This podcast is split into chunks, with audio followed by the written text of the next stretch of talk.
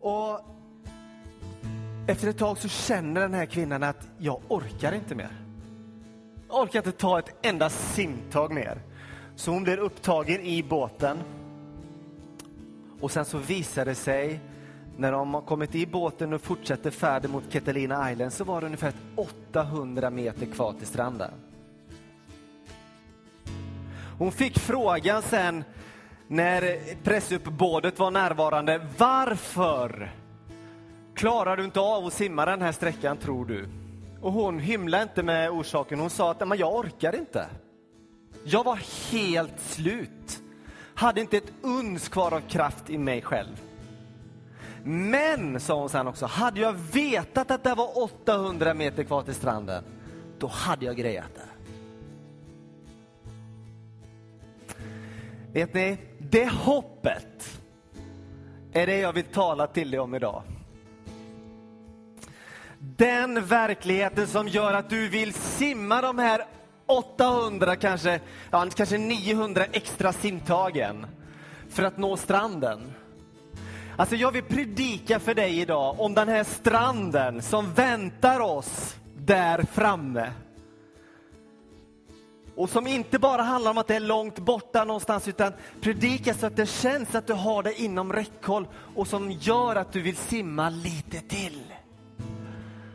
Är du med på det? Men också vill jag predika för dig om en skärpning, om en klarsynthet över våra liv. För den här stranden gör oss också att se vad är det som är viktigt här. Är det att jag kan slutföra loppet eller att jag ska ha lite bekvämt? Eller vad är det som är viktigt? Att det finns en skärpa i det här när vi vet att det finns en strand där framme. Ska vi be tillsammans? Jesus, jag tackar dig för att du är här.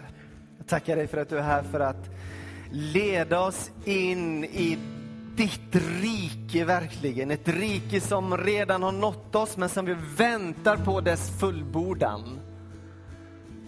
Vi vet, Herre, att det kommer någonting som är alldeles ljuvligt och vi ska få finnas med i det.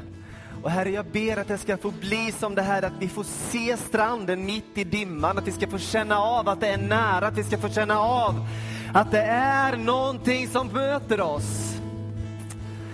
Gud, jag tackar dig för att du är här just nu. Jag tackar dig för att du vill tala det här hoppet in i våra liv. Tack i Jesu Kristi namn.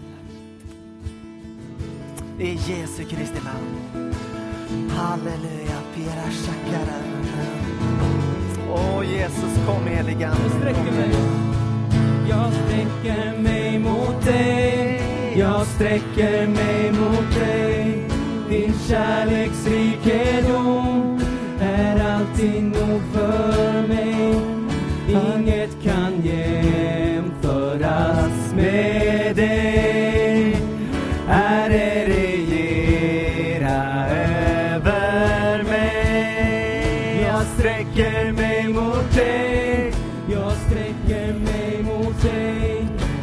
Kärleksrikedom är alltid nog för mig. Inget kan jämföras med dig. Herre, regera över mig.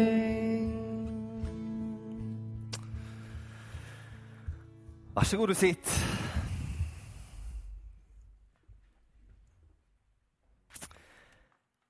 I ena kyrkan så har vi en längtan, vi har en passion och vi har en drivkraft i detta att vi vill vara en familj, en mötesplats. Och ni vet, i en familj så, så gör man saker.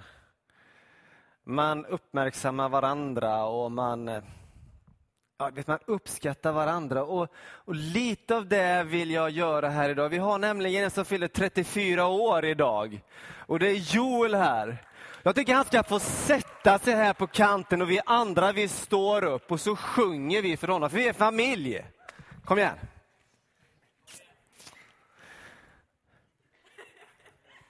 Christer, tar du ton här.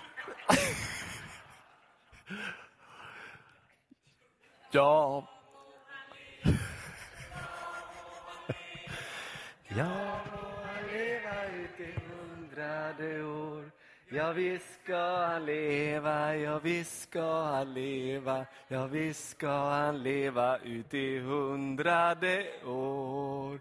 Ett fyrfaldigt leve för jubilaren, han leve. Hipp hipp! Hurra, hurra, hurra! Folkets jubel! Jag vill bara säga att det är så här det går till i Enarkyrkan. Vi är en familj, hörni. Visst är det bra? När jag skulle förbereda den här predikan så var det så extremt motigt, så extremt jobbigt.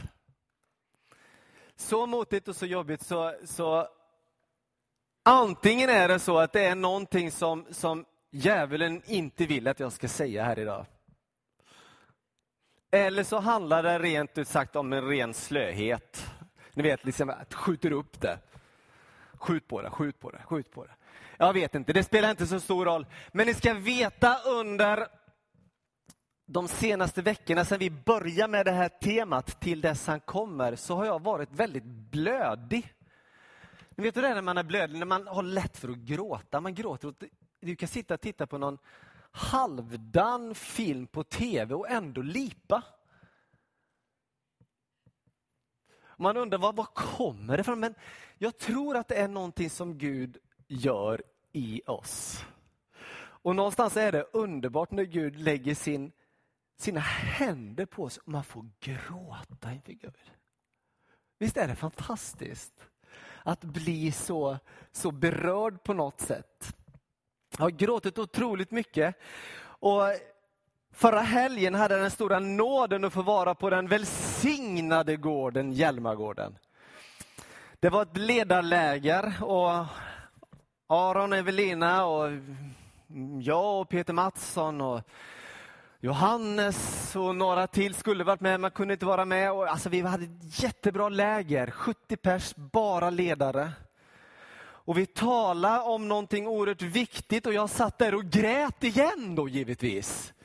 För vi talade om det här att nej, men vi måste sluta att, att vara som en gemenskap där vi, där vi underhåller andliga konsumenter. Och istället vara en gemenskap där vi fostrar lärjungar.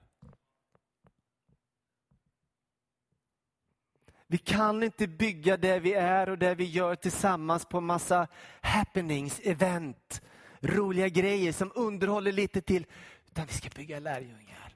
Och vet, jag bara sitter och gråter för att ta tag här inne någonstans. Och så fortsätter den här gråten under den här veckan som var när, när Christer och jag och Evelina och Aron fick åka ner till EFKs medarbetardagar i Linköping, Ryttargårdskyrkan och få mötas av en sån här enorm bara värme och familjegemenskap och man känner sig uppmuntrad av, av mänskliga ord, av profetiska tilltal. Bara sån här sak att det var kvällsgudstjänst och Christer jag kände väl att ja, men vi, vi, nu är det dags att åka hem och lägga sig. Eh, och när vi ska gå så springer det ut en jättevacker kvinna och kastar sig om halsen på mig. Det är jag van vid i och för sig. Men, men alltså, och hon har en profetisk tilltal till mig. Det är det som var grejen. Hon talar rakt in i mitt liv som gör att, gissa vad? Jag börjar, börjar gråta igen för att för att Guds ande är så stark och jag bara känner att det här ska vi ha i vår församling. Du vet om någon reser sig upp och går här så, så reser sig någon annan upp och bara springer efter Gud. Gud har någonting till dig. Jag tror på det här. Alltså det, det, här, det här är så, så underbart och så, så fantastiskt. Och Sen var det undervisning med en man som heter Kjell-Axel Johansson. Jag vet inte, är det någon som känner till honom? Ja. Eh, han har varit lärare på eh, Örebro Missionsskola. Han har varit pastor i massa olika församlingar. Eh, just nu är han pensionerad och jag vet inte om han, nej han bor nog i Sverige men har jobbat i, som pensionär i, i Texas, Houston, i en församling. och byggt upp en bibelskola där. Och när han fick frågan i våra som han kunde tänka sig att komma till den här medarbetarkonferensen och hålla i ett undervisningspass så var han så nerkörd, fysiskt helt slut på grund av att hela hans kropp var full av cancer. Så han var så trött och så slut så han kunde inte annat än att säga ja. Jag kommer. För han tänkte så här, inte kan jag bara sitta här och vänta på att dö. För det var det läkarna hade sagt till honom. Och så står han här nu på hösten. Och jag tror att det var meningen att han skulle vara där. Eh, han sa att det är många som har bett för honom och läkarna har gjort underverk. Och han delar med sig av någonting som gjorde att jag började gråta igen. Och han lyfter upp det här att vi ska veta att vi står just nu inför den mest omfattande väckelse som den här jorden någonsin har skådat. Vi kanske inte märker det i vår lilla västerländska bubbla i den här delen av världen. Men kom med ner till Mellanöstern, sa han. Kom med till Kina. En av de snabbast växande stora församlingarna idag, vet ni var den finns? I Kairo. Det här är det som händer. Nordafrika exploderade. I Filippinerna så är det ungdomar, 13-14 år, som leder bibelstudiegrupper i andens kraft och människor kommer till tro i mängder. Och så börjar man och fundera, vad, vad, vad gör vi här? I vår del av världen. Och så lever man med det här budskapet tills dess han kommer. Så får en, en skärpa, är ni med på det? Här? Det får en skärpa in i livet som är väldigt skarp. Väldigt tydlig. Mycket i de här församlingarna i Kina och i Mellanöstern så är det lidande församlingar. Ni vet, det är församlingar där människor får plikta med sitt liv för att de är med i församlingar. För att de ger sitt liv till Jesus.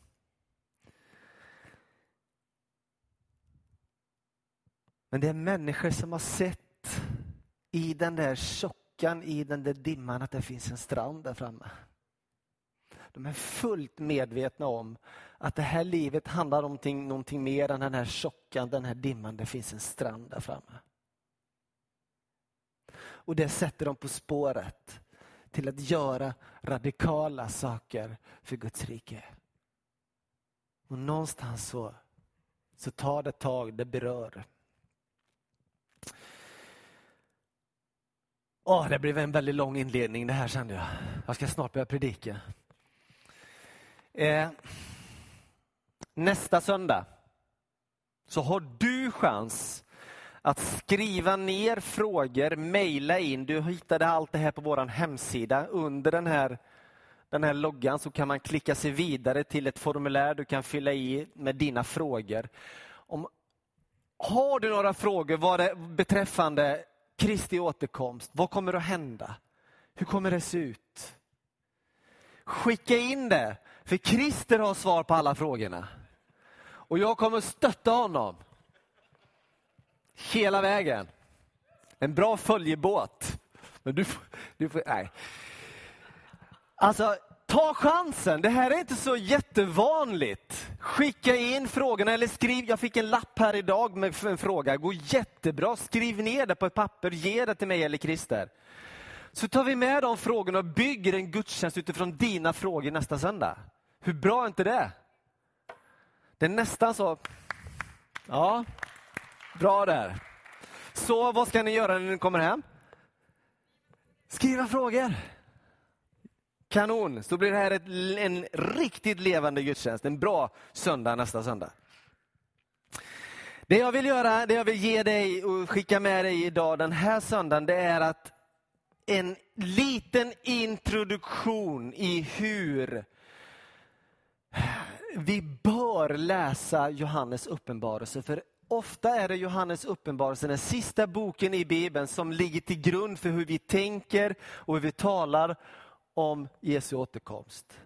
För mycket av materialet vi hämtar, hämtar vi från Uppenbarelseboken. Inte allt, verkligen inte allt, men väldigt, väldigt mycket. Och det är väldigt lätt att, att fara vilse i denna bok. Jag brukar säga att det är väldigt lätt att fara vilse bland alla kobbar och skär runt ön Patmos, där Johannes sitter och skriver den här uppenbarelseboken. Jag tämligen, en, en, en del en del teologer är liksom sådär, är det verkligen Johannes som har skrivit eller inte? Men jag är nästan säker på att det är han som har skrivit den här uppenbarelseboken. Dels för att de som levde bara en generation efter Johannes sa att det är Johannes. Där är spannet inte så långt. Du kan läsa Eusebius kyrkohistoria och läsa om hur de första kristna, andra generationens kristna var övertygade om att det är Johannes som har skrivit de här texterna. Jag vill också, eller jag kan inte bara vara en lärare, jag måste få predika lite också. Så därför tänker jag ta upp de, det övergripande temat som är i Uppenbarelseboken. Och då är temat frågan om vem tillber du? Det är själva huvudtemat i Uppenbarelseboken. Och någonstans där också, vår unika position som församling under tiden till dess han kommer. Vill du ha ett tema för den här gudstjänsten så ska du alldeles strax få det. Och det, det som satte mig på spåret här var James Bond. Eh, du vet, och, och det är jättemärkligt. Det, alltså det, när han kommer fram till en bar så beställer han någonting att dricka. Vet ni vad det är för något? En dry martini. Den ska vara shaken, not stirred. Säger han varje gång. Och, och temat här för dig idag är lite skakad men mest rörd. Det är lite grann det jag känner när jag läser Uppenbarelseboken. Det är lite grann det jag känner när vi närmar oss det här temat. I övrigt så finns det ingenting som hänvisar till Agent 007 eller Dry Martini och så vidare. Men det var bara en liten kul grej. Lite skakad, men mest rörd är min upplevelse av det här. Och jag hoppas att du ska känna likadant när du går härifrån idag lite skakad. För vi behöver skakas om i vår bekvämlighet. Vi behöver skakas om i vår materialism. Men mest ska vi vara rörda över den här stranden som väntar. Ni vet trosbekännelsen som snickrades ihop ganska tidigt i kyrkans historia består av tre artiklar. Och Den andra artikeln handlar om eh, Jesus Kristus, Guds son. Och Det slutar med att säga därifrån igenkommande till att döma levande och döda. Kommer ni ihåg det? Trosbekännelsen. Alltså när man ska försöka koka ner den kristna tron till en, till en det som får plats på ett litet A5-sida med stor text så finns detta med att han kommer tillbaka. Jesus kommer tillbaka. Han kommer tillbaka för att han ska döma levande och döda. Det finns någonting som skakar om oss i detta att Jesus ska komma tillbaka. Men också att komma tillbaka för att återupprätta hela skapelsen, för att lägga allting till rätta. För att återigen den paradisiska tillvaron ska få infinna sig, det uppståndelsen ska få ske.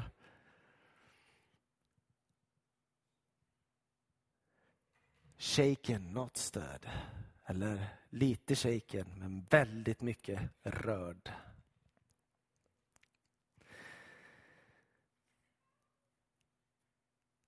Jag tror att när vi slutar tala om Jesu återkomst så blir den kristna tron i mångt och mycket ganska obegriplig. Den slutar med att vara, eller den blir bara, ska jag säga, någon slags filosofisk hjälpmedel till att må lite bättre här och nu. Men lever vi med detta eskatologiska, som det heter i fint språk, det här framtidstänket med oss hela tiden, så får vi en helt annan riktning och det får impact på det som vi är och gör här och nu. Vi blir indragna i någonting mycket, mycket, mycket större. Varför talar vi så lite om Jesu återkomst? När hörde du en predikan om det här senast, förutom 14 dagar sedan? Var det länge sedan? Ja, för typ 14 dagar sedan. Lite grann var det om det. Ja, Magnus. Ja, just det, det var en annan pastor som var här. Han höll tal om det, eller predikan om det. När vi tittar tillbaka till, på våran, våra, våra rötter, även om vi inte tittar på de långa rötterna, så kan vi se i den pingstkarismatiska traditionen, när den växte fram så talar man väldigt mycket om Jesu återkomst. Eller när du tittar på den baptistiska rötterna så är det likadant, man talar väldigt mycket om Jesu återkomst. Alltså läser du skrifter av Petrus eller Ångman så ser du att man talar om han kommer tillbaka. Och detta mycket på grund av att man vill ha en skjuts in i ett missionsarbete. Vi har något viktigt som ligger framför Människor måste få se att det finns en strand bakom allt det här tjocka som är i vägen. Många tror jag också blev alldeles för skakade när man hörde alla dessa predikningar eller såg alla dessa för er som kommer ihåg det, jag ska inte gå in på vad det var för någonting, alla dessa lakansprofeter. Men jag tror vi behöver skakandet. Mycket av undervisningen handlade om att försöka kittla vårat intresse av att ta reda på stunder och tider, att se olika skeenden i samhället. Alltså nu är vi där och snart kommer han. Mycket handlade om det.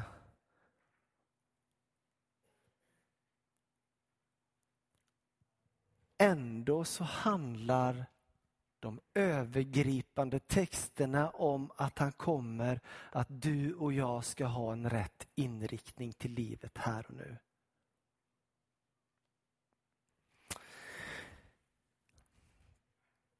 Vi behöver skakas. Inte minst kände jag det här i veckan, så läste jag från Markus. Jag är där och läser i min bibelläsning nu. Läste den här texten. Var därför vakna, ni vet inte när husets herre kommer. Om det blir på kvällen eller vid midnatt eller när tuppen gal eller på morgonen. Se upp så att han inte plötsligt kommer och finner att ni sover. Du vet, den här texten är inte solo i evangelierna. Det finns mer av den här varan hos alla evangelisterna.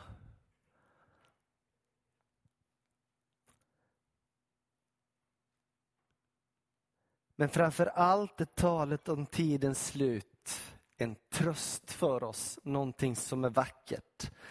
Jag skulle vilja dela med mig det här ifrån Mikael Telbe, en eh, lärare på eh, eh ALT, heter väl det idag. Han säger så här med tanke på den framtid som vi går till mötes, eskatologin. Den jagar oss inte bakifrån med genom att skrämma oss till någonting, utan det är någonting som omfamnar oss framifrån. Välkomna hit. Och det är en avsevärd skillnad i vårt sätt att läsa om Jesu tillkommelse. Om det är någonting som jagar oss bakifrån med skräck och propaganda, eller om det är någonting som omfamnar oss framifrån. Uppenbarelseboken då. Denna fantastiska bok. Kyrkan har ibland tenderat till att se på Uppenbarelseboken som en karta. Där man utläser var vi är någonstans. Inte minst utifrån tiden, eller tidsperspektiven och, och åldrarna, så att säga. Liksom. Och så börjar man tolka olika saker utifrån det. Och det finns väl något sunt med detta, men först och främst skulle jag vilja säga att det är mer sunt att se Uppenbarelseboken som en kompass. Som hjälper dig ta ut en riktning i livet så du inte går på grund på alla skär och blindskär som är i det som du och jag kallar för livet. Mitt i tjocken. Det är mer som en kompass än som en karta för dig och för mig. När vi läser Uppenbarelseboken så har vi med en väldigt annorlunda litterär genre att göra. Unik i sitt uttryck faktiskt, både i den antika litterära genren och i nutida genrer. Det har här, när vi läser Uppenbarelseboken, en blandning av tre olika genrer. Dels är det ett brev.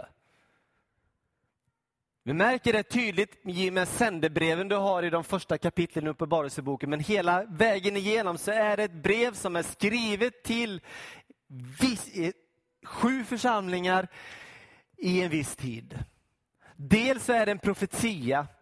Eh, talar om någonting som ska hända, vad Gud redan gör, men vad han också ska, som ska ske. Och dels är det någonting som kallas för en apokalyps. Och en apokalyps var inte någonting som var ovanligt att skriva på under den här tiden. Kristna gjorde det ofta. Den judiska litteraturen är väldigt frekvent apokalyptisk. När du läser den. Vad är då detta?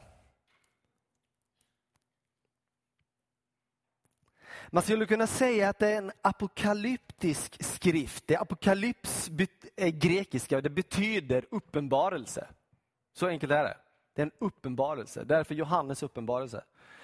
Men man skulle kunna säga att det är som en kampskrift för unga församlingen som Johannes skriver. För att stå ut mitt i allt det som är. Var finns Gud bakom allt detta lidande? Är det som Uppenbarelseboken ropar.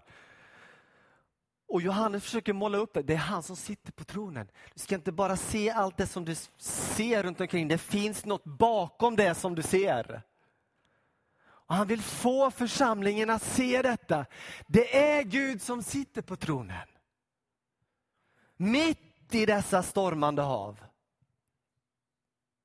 En kampskrift för den lidande församlingen har Uppenbarelseboken alltid varit. Och Det är märkligt hur Uppenbarelseboken i kyrkohistorien har använts för att försöka fastställa tider och skeenden. Och givetvis har alla sådana försök misslyckats fram tills idag. För det är nämligen så att, att det är ingen som vet. Inte ens sonen, inte ens änglarna i himlen. Men vi tror att vi ska kunna lista ut det. Mm.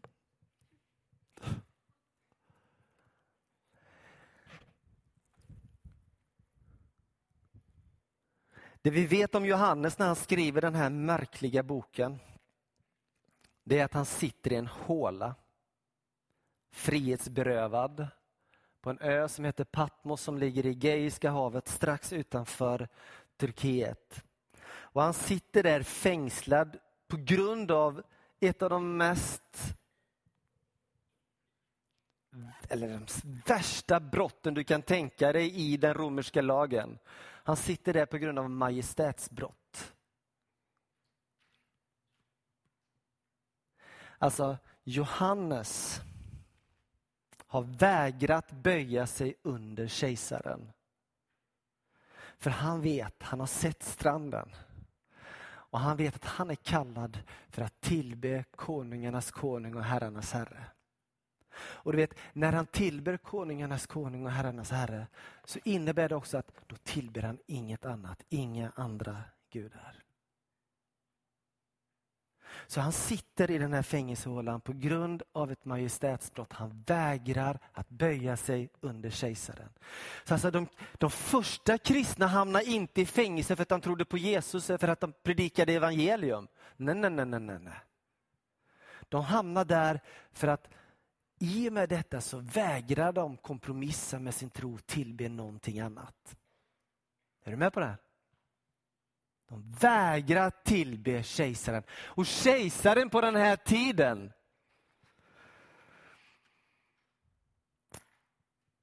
Det var en extrem kejsarkult från Augustinus och framåt och kejsaren till, tilltalades som gudar.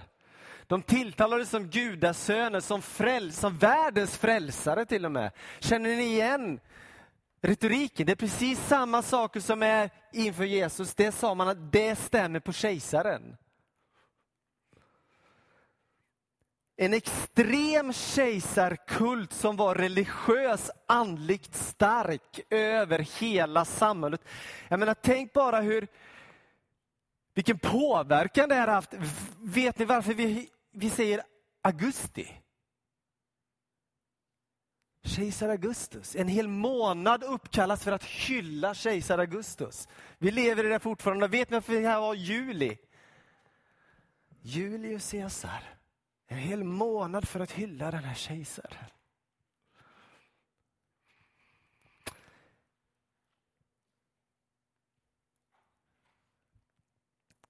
Centrum för den här kejsarkulten finns i en stad som heter Pergamon. Du hittar den här staden i ett av sändebreven.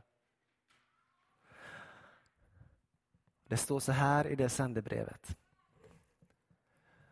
Och skriv till ängeln för församlingen i Pergamon. Så säger han som har det skarpa tvegade svärdet. Jag vet var du bor, där Satan har sin tron. Om du håller fast vid mitt namn och har inte förnekat tron på mig, inte ens under dagarna då, ja, vi kan skippa det sista, men där Satan har sin tron. Det här är staden som är centrum för hela kejsarkulten i det romerska imperiet. Självklart kallar aposteln Johannes detta för stället där Satan har sin tron. Alltså, han använder bilder och symboler för att förstå att det finns krafter i den tid som de lever i och de ska inte kompromissa med dem. Är ni med på det? tanken? Oj. De här konflikterna mellan den unga församlingen och statsmakten, den romerska statsmakten, är det som genomsyrar hela uppenbarelseboken. Och kontentan är kompromissa inte med omgivningarna, med värderingarna. Sardes och Laodikeia till exempel som var kända för sin rikedom, för sin på den tiden industrialism. Alltså där fanns det köpkraft, där fanns det pengar, där fanns det resurser, där fanns det, fanns det skönhetsvård, att det fanns allt du kan tänka dig. Församlingarna där ansågs som ljumma och andligt döda. De har kompromissat. Men ni vet, Jesus ger inte upp. Han möter de här församlingarna precis där de behöver bli mötta.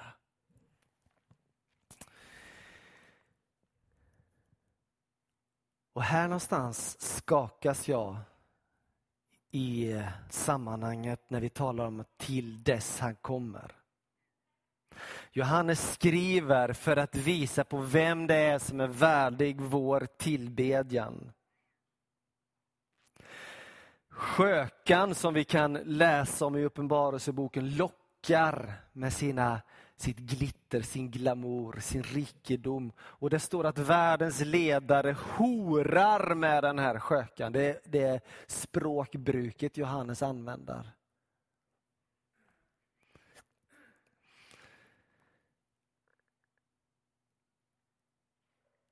Jag tror att vi behöver se den här stranden vårt framtidshopp och avslöja den kultur som är runt omkring oss. Jag tror vi behöver se stranden, se genom den här dimman vad vår kultur har gjort med oss. Avslöja materialismen, avslöja konsumismen där vi tror att vi kan köpa oss lyckliga. Hör ni, vi tror att vi kan köpa oss lyckliga.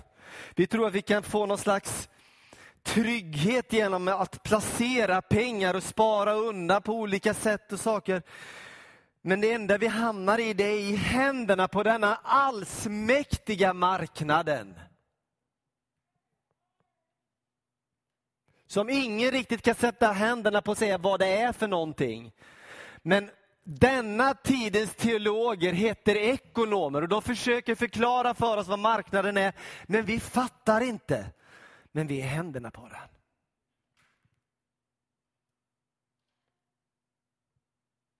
Undra vad Johannes hade skrivit om han hade suttit på en ö ute i Mälaren.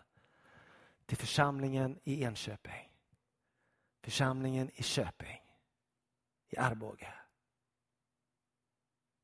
Inte minst Västerås.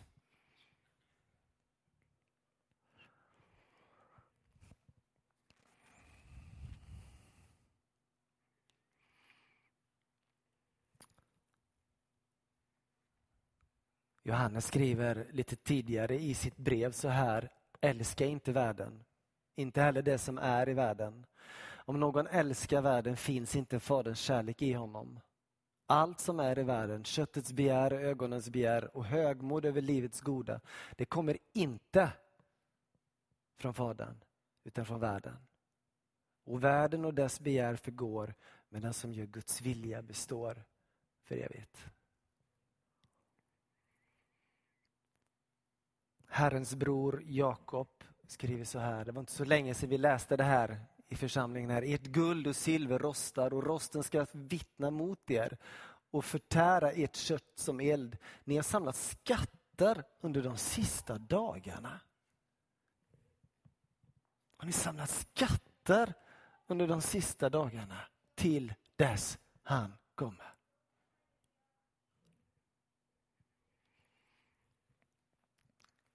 Alltså tillbedjan är inte en fråga om om du tillbed eller inte. Frågan är vem, eller kanske vårt sätt här i vår del av världen, vad vi tillber.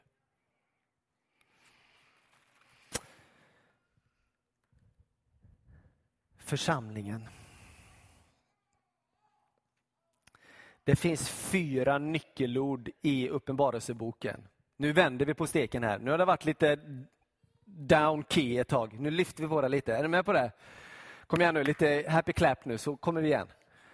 Eh, för nu kommer den riktigt, riktigt bra. Det finns fyra nyckelord i Uppenbarelseboken. Och de nyckelorden är fest, till dess han kommer. Alltså det som väntar oss är en fest mina vänner. När Jesus talar om det här så talar han om att det ska vara som ett bröllop. Alltså du kan tänka dig den värsta, bästa bröllopsfesten. Där vi ska få möta våran brudgum. Wow! Det är vad han försöker pränta in i den församling som lever i en kultur som hela tiden försöker få dem att kompromissa. Glöm inte att stranden innebär en fest. Det är festen som väntar. Det är festen som du redan nu kan få en försmak av. Det andra ordet är seger. Det löper som en tråd genom hela Uppenbarelseboken. Fest och seger. Det är en seger och vem har segrat? Det Lammet har segrat. Hela tiden i Uppenbarelseboken läser du om detta. Lammet som en stor motbild mot odjuret, lammet som är slaktat har segrat. Vi kan få omvärdera vår bild av seger. Det är någonting som har slaktat, någon som har dött för oss. Men det lever. Det har uppstått. Och det kommer tillbaka och tas med till festen. Fest, seger, dom är det tredje ordet. Och vet ni, jag längtar efter Jesus och jag längtar efter domen. Tänk att det kommer en dag då all orättfärdighet ska få dömas. Då den inte ska få finnas mer. Tänk det kommer en dag då sjukdom en dag ska dömas, det ska inte finnas mer. Tänk det kommer en dag då jag verkligen får gråta, bara av tacksamhet. Du vet, det här gör något med min blick, min skärpa på det liv som jag lever här och nu. Jag har fått syn på den där stranden genom dimman. Det fjärde ordet är upprättelse. Fyra ord som löper genom hela Uppenbarelseboken. Fest. Det är seger, dom och upprättelse. En dag så ska allt upprättas, hela skapelsen ska upprättas. Jag tycker det är så härligt med den kristna tron. Du vet det här, det här som vi ibland talar om, när vi dör så lämnar själen kroppen och går iväg till någon himmel. Alltså det där hittar du inte i Bibeln. Det är grekisk tro som har smugit sig in i den kristna kyrkan. Du finner det inte i Bibeln. Den talar om uppståndelse. Bilden du ska se framför dig är att graven är tom, någonting har hänt, kroppen är uppstånden. Den är annorlunda, men den är uppstånden. Det är inte bara en själ som far vidare, en själavandring. Det har inte med kristen tro att göra. Men uppståndelse. Och där i ligger också hela denna världen, skapelsen. Wow.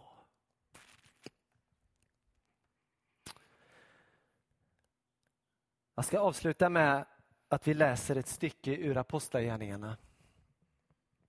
Det här är alltså efter graven är tom, Jesus har uppstått och han möter lärjungarna. Och de frågar honom den fråga som vi ibland ställer oss. När de nu var samlade frågade de honom, Herre, är tiden nu inne då du ska återupprätta, återupprätta riket åt Israel? Han svarade, svarade dem, det är inte er sak att veta vilka tider eller stunder som Fadern i sin makt har bestämt. Men när den helige Ande kommer över er ska ni få kraft att bli mina vittnen i Jerusalem, i hela Judeen, i Samarien och ända till jordens yttersta gräns.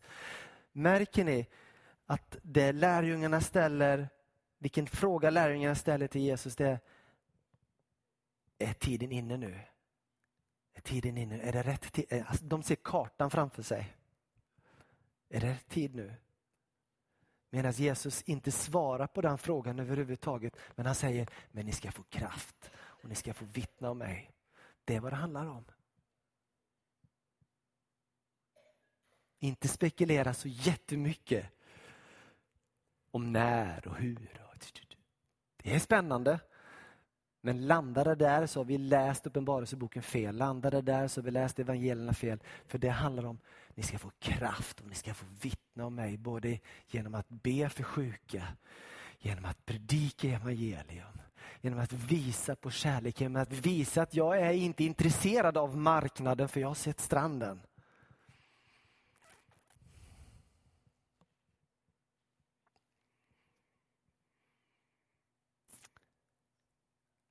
Amen. Jag ska be att lovsångsteamet kommer fram och eh, förbedjare kommer fram. Och finns med oss där nere. Eh, så ska vi öppna upp det här rummet. Till att få vara ett, ett rum där vi redan nu smakar strandens verklighet. Där vi redan nu kan få se igenom den här dimman och se att gode Gud, det här är på riktigt. Känner du att du behöver e-, ett inre öga som, som öppnas på nytt och ser den verklighet som hela Bibeln talar om, så kom fram och ta emot förbön. Känner du att du behöver, behöver vakna från slummen så kom och ta emot förbön. Känner du att det här berört någonstans så, så ta emot för Jesus är här. Och han vill inte på något sätt låta oss gå härifrån i samma skick som vi var när vi kom. Har du saker och ting som oroar dig så, så kom fram och ta emot förbön. Vi behöver fler förbedjare. Du som är van att be för människor, kom fram. Jag vet att det finns flera som är vana att be för människor i församlingen.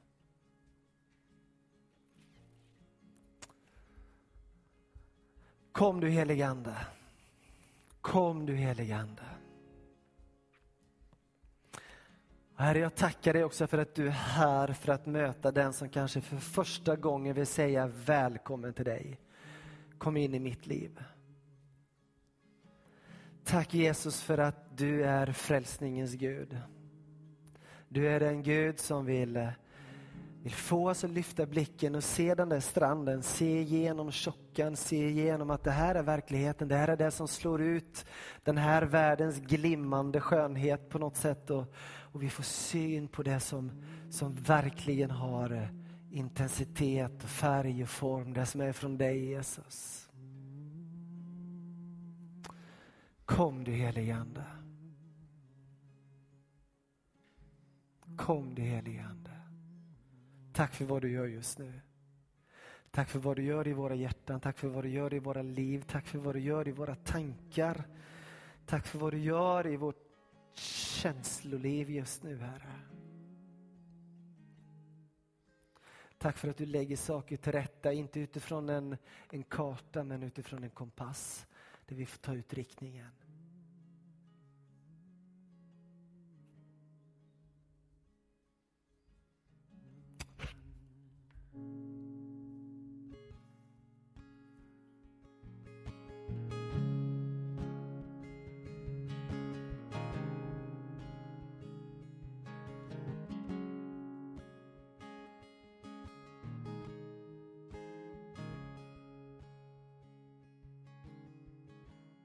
Stå upp så det är lättare för de som vill gå fram, komma med fram mellan bänkarna.